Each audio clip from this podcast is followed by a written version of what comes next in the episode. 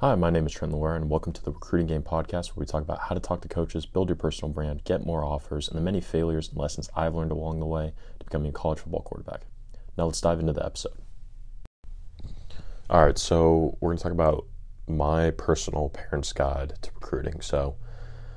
first off, I'm going to say, like, being a parent,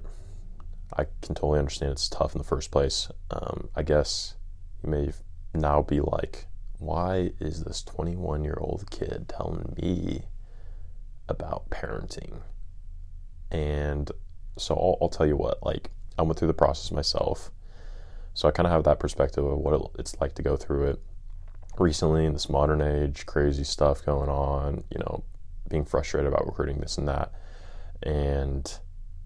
you know, so I have, I have that perspective of what your kid's going through. And also,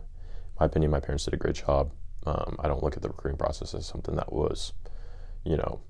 a terrible time in my life or anything like that. I thought they did a good job of like handling it with me and kind of helping me a little bit with it, even though we both barely had an idea of what was going on half the time. So, um, first off, it, it, can be a stressful process. I totally understand that. I imagine you felt some stress with it, and um, and definitely your your son probably has. So I think the number one thing is just communication you know, having talks about what's going on with recruiting currently, what they like, what your son wants to happen, um, just so there's ultimately like no confusion. Because uh, that, that's like the worst thing is you don't want there to be any confusion on anything, and I think just having those honest conversations because you know too often you just don't want to put like thoughts in their head or try to put like you should have ultimately no bias in what their decision is because it's their decision at the end of the day. They're the ones that have to live with it you know, you may want your son to go D1 or you may want your son to go this or that school. Just don't tip your hand to that because, you know, they'll they'll obviously try to try to make you happy and so you want them to cuz like this is this decision that they're going to make to go to a school will probably be at least in my opinion it's not as big as a decision as people make it to be but it will it will definitely seem like one of the biggest decisions that they make in their life. And so you want them to embrace that decision making process and learn how to make the decision because decision making is an important part of life. And so this is a great stepping stone into real life situations where they have to make big decisions. And it's a great way to learn by getting like them doing it by themselves, obviously with you there guiding them and talking them through it but really should just be a sounding board to kind of hear what they have to say, giving your opinion on things, but ultimately letting them know, like, hey, you have full say, like, let me know what you want to do, this and that. So that way they know, like, okay, well, hey, it's my decision, like, this is what I feel, and they can make a decision off of that. Um,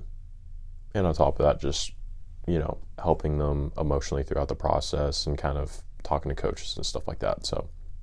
I think communication is like the biggest thing that you can do that will help everything with recruiting um, and make it a much more enjoyable experience because it should be an ex- enjoyable experience. I think that's like, I think communication is key and then just making sure that's an enjoyable experience because I think, yeah, it's important and it's a game and you want to quote unquote win this game by going to the best school that you can. But I think to make it so stressful and not making an enjoyable experience is such a mistake because you only get to do it once and it's a special time where you know they're kind of transitioning out of high school. It just makes sense to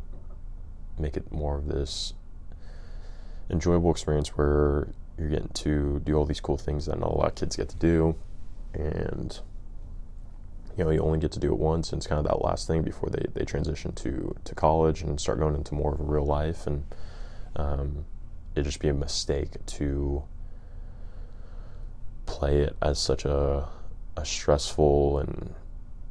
and um, an uptight thing. So I think that you know as, as enjoyable as you can make it is the key, and, and just having good communication will will make the process a lot smoother, and you'll feel a lot stre- lot less stress from it than uh, if you were to not have good communication and maybe not enjoy like not focus on the experience as much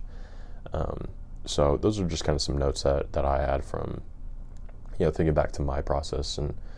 um, and everything like that. So if um, hopefully you know kind of after this you can uh, start to have some more conversations with your son and kind of break th- some things more down and and hopefully start transitioning that to, to more of an enjoyable experience so that way you guys can enjoy this recruiting process together because again you only get to do it once so let me know if you have any questions about that or um, if you'd like me to talk more about that but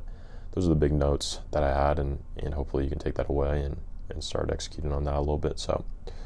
um, I'll, uh, I'll see you on the next one and peace